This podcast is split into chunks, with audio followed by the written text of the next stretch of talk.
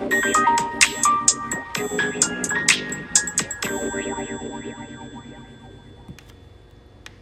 んにちは。現在福岡を中心に日本全国、世界にも進出し、フィットネスかけるエンタメを通して健康的な社会を作ろうと活動しているパーソナルトレーナー兼フィットネスインストラクターのゆたです。今日も元気に体を勉強していきましょ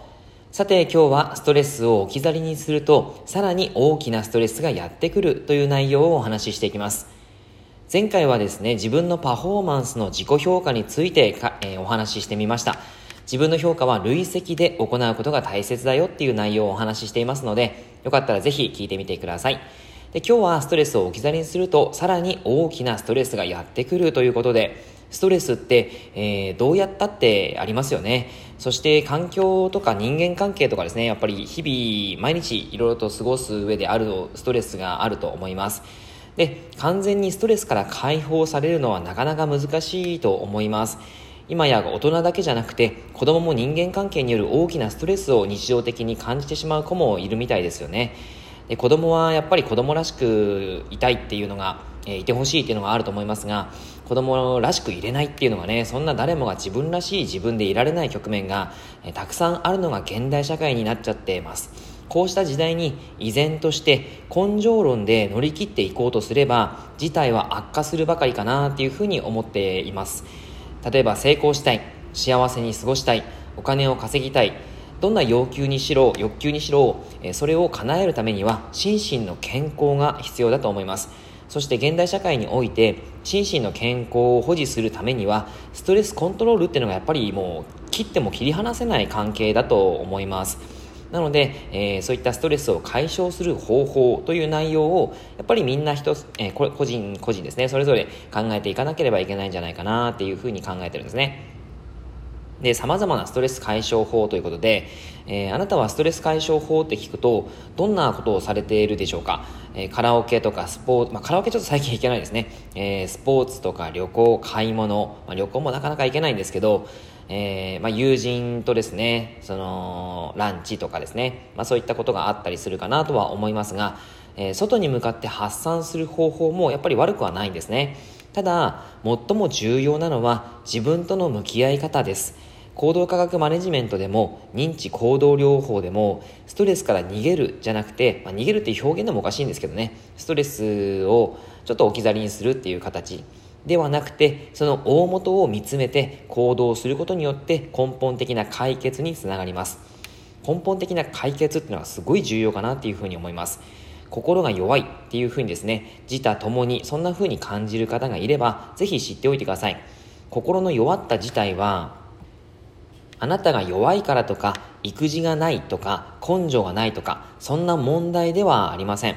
えー、まあ、曖昧な捉え方をしていては心に良くないということなんですが現実を見て行動を起こすことこれまでですね再三お伝えしてきていますがこれがどんな問題も解決する唯一無二の方法です。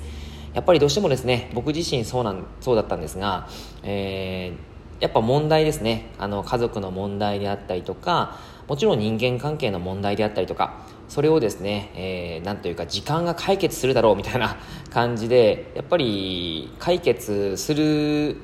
行動を起こす前にそういうふうに思ってしまっていたりしたんですね。それがやっぱり結果的に良くなかったなっていうことがあったりしました。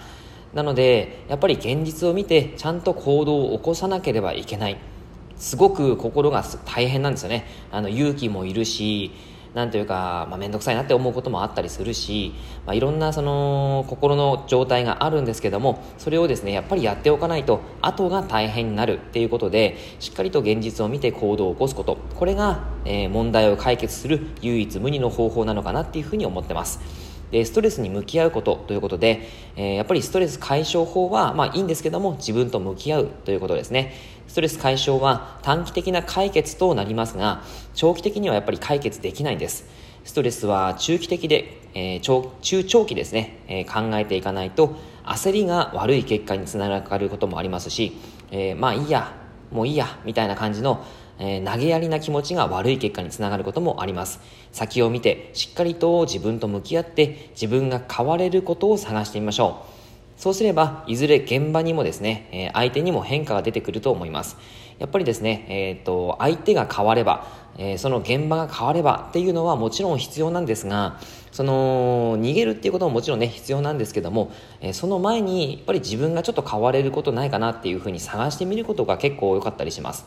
気をつけておいてほしいのは、ストレスと向き合わずに置き去りにしていく。それが、え、大きくなって帰ってくることがよくあるんですね。ぜひ、やっぱりね、向き合っていって、えー、まずは、その何か置き去りにする前、逃げる前に、えー、自分が変われること、自分が何かやれないかなっていうことを立ち止まって考えてみてください。はい。では内容は以上です。えー、内容がいいなって思えたら周りの方にシェアしていただくと嬉しいです。また、いいねマークをしていただくと励みになります。今日もラジオを聴いてくださってありがとうございました。では、良い一日を。